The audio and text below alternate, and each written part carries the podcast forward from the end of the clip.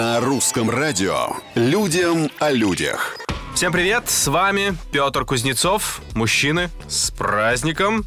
Ну а начнем мы с гения экономии. В Шотландии мужчина проехал 500 километров, чтобы купить лимонад подешевле. Житель Глазго пришел в магазин около дома, как обычно, собирался взять любимый напиток, но узнал, что он подорожал на 3 фунта. Дальше уже начала работать то ли принципиальность, то ли жадность.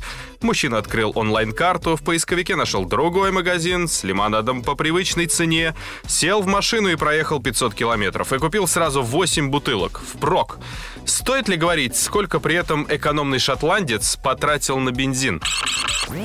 Необычный и очень дорогой рекорд установила американская компания, которая производит роскошные ювелирные украшения. При помощи визажистов они создали бриллиантовые губы, немного черной матовой помады, 126 драгоценных камней и макияж стоимостью почти 550 тысяч долларов готов. Сразу же после того, как рекорд был официально зафиксирован, модель увезли в хранилище, где глава компании лично удалил каждый камушек с ее губ. На сегодня все. Совсем скоро новые истории и новые герои. Пока.